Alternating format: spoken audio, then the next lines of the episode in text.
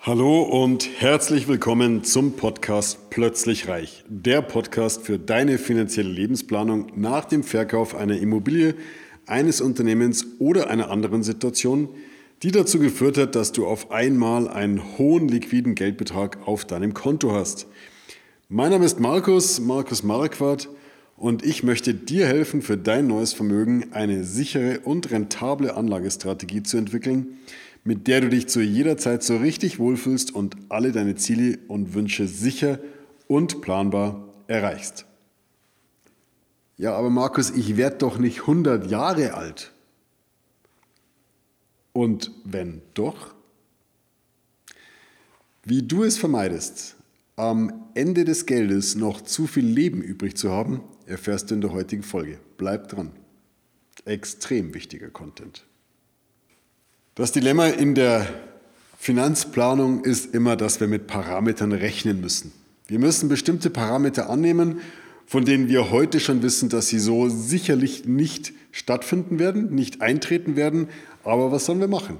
Wir wissen heute nun mal nicht, wie sehen die Finanzmärkte der Zukunft aus. Wir wissen nicht hundertprozentig, hält die Ehe unserer Kunden beispielsweise. Wir wissen nicht hundertprozentig, ähm, wann wird tatsächlich das Haus abgezahlt sein. Wir wissen ganz, ganz vieles nicht. Aber wir müssen solche Parameter in die Finanzplanung mit einberechnen, weil mit, mit einbeziehen, weil mit irgendwas müssen wir schließlich rechnen. So, der größte Parameter oder einer der wichtigsten Parameter ist natürlich das Lebensalter, sprich also die Lebenserwartung. Wie alt wird man denn als Anleger? Wie lange muss man seine Ruhestandsplanung planen? So, jetzt kann ich natürlich sagen, naja gut, ich meine, ich habe es immer krachen lassen in meinem Leben. Ja, ich habe ähm, immer viel Alkohol getrunken, viel äh, schlechtes Essen gegessen. Ich werde garantiert nicht so alt, 68. Herr Marco, planen Sie mal bis 68, reicht völlig. Kann man machen, ja. Aber was ist, wenn man doch 70 wird? Nur zwei Jahre länger gelebt hat, als man eigentlich eingeplant hätte. Wäre schlecht. So, wie begegnet man dem jetzt? Man begegnet dem, indem man einfach mal guckt, wie, wie lange ist denn eigentlich die statistische Lebenserwartung und wie lange macht es dann Sinn, um mit einem gewissen Puffer noch zu planen. Deswegen möchte ich dir heute mal die statistische Lebenserwartung zeigen. Deswegen zeige ich dir heute mal die statistische Lebenserwartung in Deutschland. Und die ist hier massiv angestiegen in den letzten Jahren, wie wir hier sehen.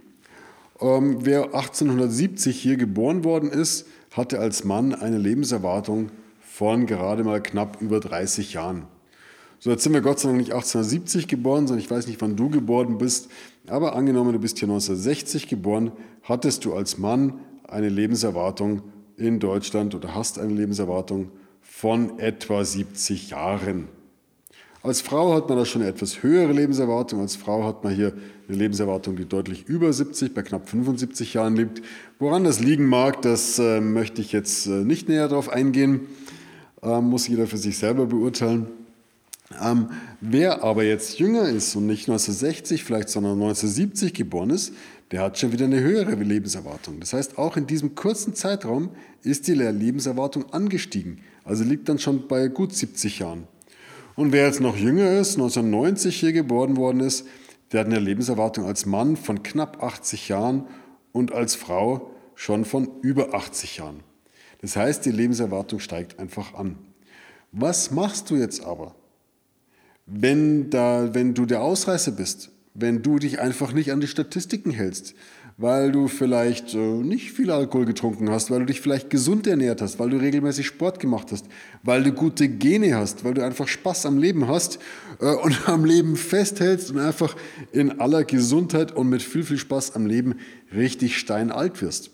Angenommen, du wirst 95 Jahre alt und hast dich jetzt, oder dein Finanzplaner hat sich einfach strikt an deine Lebenserwartung gehalten, die eben, wenn du 1960 geboren bist, die eben hier bei knapp 70 Jahren, 68 Jahren sowas liegt. Was wäre, wenn du jetzt einfach 80 oder 90 Jahre alt wirst und dein Finanzplaner hat sich an die statistische Lebenserwartung gehalten, dann wäre mit ungefähr 70 Jahren das Geld zu Ende. Weil er hat nämlich nur bis 70 Jahre geplant. Was machst du jetzt? Jetzt hast du vielleicht noch die eine oder andere Rentenabsicherung, die gesetzliche Rente vielleicht oder eine private Rente. dann hast du Glück gehabt, wenn es so ist, weil eine Rente zahlt bis ans Lebensende und zwar bis zum bitteren Ende. Eine Rente sichert hier das sogenannte Langlebigkeitsrisiko ab, sprich also das in Anführungsstrichen Risiko, dass man richtig steinalt wird. Mit einer Rente ist es also ausgeschlossen, dass tatsächlich kein Geld mehr da ist. Ähm, aber dadurch, dass die Renten natürlich recht gering sind, macht das Leben hinten raus, dann, wenn man nur noch auf die Rente angewiesen nicht, ist, nicht mehr so richtig viel Spaß. Deswegen ist es durchaus sinnvoll, mit Puffern zu planen. Das heißt, es ist sinnvoll, das eigene Vermögen so zu planen oder den Verzehr des eigenen Vermögens so zu planen, dass er einfach mit einem Puffer reicht. Und das ist der Grund, warum ich eben nicht mich bei der Finanzplanung an diese statistische Lebenserwartung halte, sondern einfach meine Planung bis 100 mache. Meine, meine, meine geplante Lebenserwartung ist einfach mal in der Planung 100 Jahre.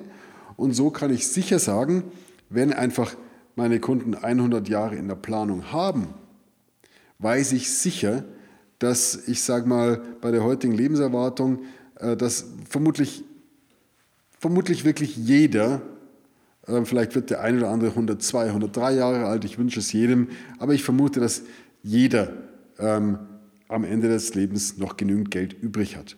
Und das ist die Herausforderung, dass also am Ende des Lebens eben wirklich noch Geld zur Verfügung ist, als gewisser Puffer, das kann man dann immer noch übertragen per Erbe an seine Nachfahren. Aber wir wissen einfach nicht genau, wie sieht das Leben in Zukunft aus. Wir wissen nicht, wie alt werden wir. Wir wissen aber auch nicht, wie werden wir leben. Sind wir tatsächlich einfach fit? Stehen wir auf eigenen Beinen? Oder brauchen wir äh, zum Beispiel die, die Unterstützung eines Pflegeheims? Was kostet ein Pflegeheim, in dem wir eines Tages alt werden wollen? Ja? Wir wollen jetzt nicht das Erstbeste, wir wollen ein vernünftiges Pflegeheim, wir wissen es nicht.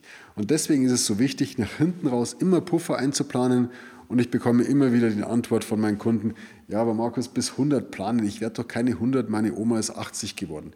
Doch, bitte plan bis 100. Das Schlimmste, was dir passieren kann, dass du dann doch mit 80 das zeitliche segnest, dann haben deine Nachfahren noch Geld übrig. Das ist der Worst Case, der passieren kann. Natürlich hast du dann auch hättest du vorher ein bisschen besser leben können, hättest du dann tatsächlich mit 80 kein Geld mehr gehabt. Aber das muss einfach jeder für sich selber auch wissen. Wie wägt man das ab? Das ist ein Dilemma. Man kann entweder vorne besser leben, mehr Geld ausgeben und damit 80 kein Geld mehr zur Verfügung haben. Blöd, wenn man dann 100 wird. Ähm, oder man kann einfach sagen, gut, man schraubt ein bisschen Lebensstandard zurück, schaut, dass man am Ende äh, einfach Puffer einplant und das hat man definitiv, wenn man bis zum 100. Lebensjahr seine Lebens Erwartung plant. In diesem Sinne, bitte halte dich nicht an die statistische Lebenserwartung, sondern plane dir bei deiner Finanzplanung Puffer ein, damit du auf alle Fälle vermeidest, am Ende des Lebens, am Ende des Geldes, so rum, am Ende des Geldes noch zu viel Leben übrig zu haben.